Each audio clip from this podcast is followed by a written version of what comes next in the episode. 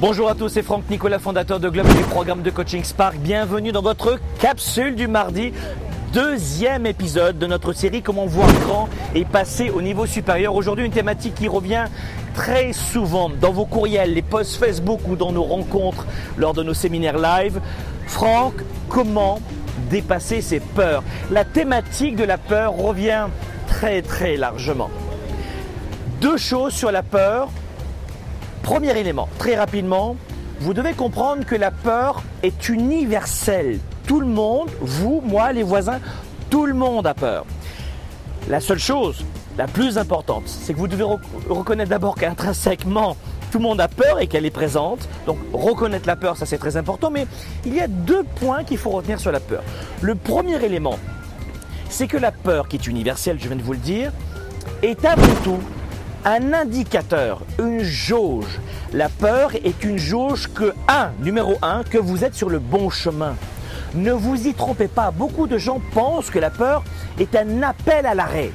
Alors évidemment, avoir la peur de se, mettre la main dans le feu parce qu'on sait qu'on va se brûler, c'est encore autre chose. Mais la peur de créer une entreprise, la peur d'appeler un client, la peur de passer au niveau supérieur, la peur de choisir son conjoint, sa conjointe, de lui dire je t'aime, de, de se marier, de changer d'emploi ou de recommencer encore une nouvelle aventure, ça c'est autre chose. La peur, lorsque vous ressentez de la peur, retenez ceci, c'est un indicateur qui vous prouve par A plus B et la jauge est élevée, que vous êtes sur le bon chemin. Oui, oui, c'est l'inverse de ce que pensent la plupart des gens. La peur est là pour vous rappeler que vous êtes bien sur le bon chemin. Pourquoi? Parce que ce chemin vous tient à cœur. Ce chemin est important, l'enjeu est capital, le défi est présent. C'est donc que vous êtes sur le bon chemin. Vous êtes dans votre mission de vie. Si vous avez peur, c'est que vous avez le sentiment que vous risquez de rater, que vous risquez de vous planter face à l'obstacle.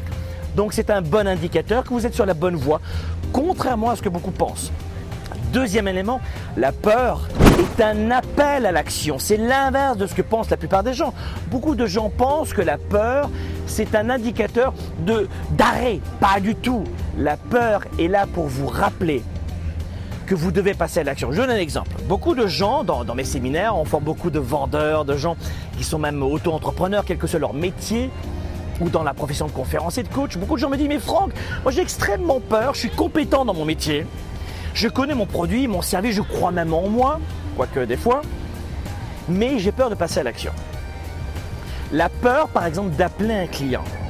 Lorsque vous ressentez cette peur, lorsque vous ressentez cette peur, c'est que, numéro un, rappelez-vous, vous êtes dans votre mission de vie. C'est important d'appeler ce client. Vous avez peur, ça veut dire que c'est important. Vous êtes dans votre mission de vie, vous êtes dans la bonne direction. Deuxième élément, la peur. Dès que vous ressentez la peur, vous passez à l'action.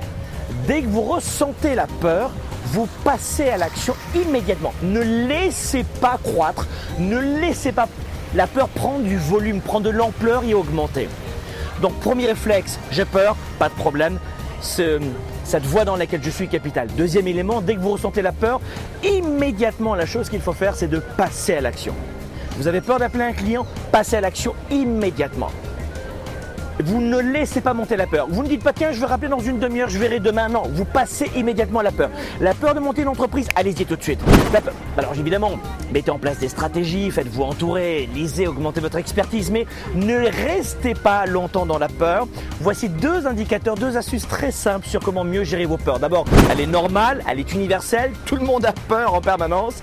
Il y a deux éléments. Un, c'est une très bonne jauge, un indicateur que vous êtes sur la bonne voie. Et deux, immédiatement, c'est un appel à l'action et non pas un appel à la procrastination. Soyez un leader actif, déraisonnable et inspirant. Et moi, je vous retrouve pour le troisième épisode de Belles Aventures à venir. À bientôt.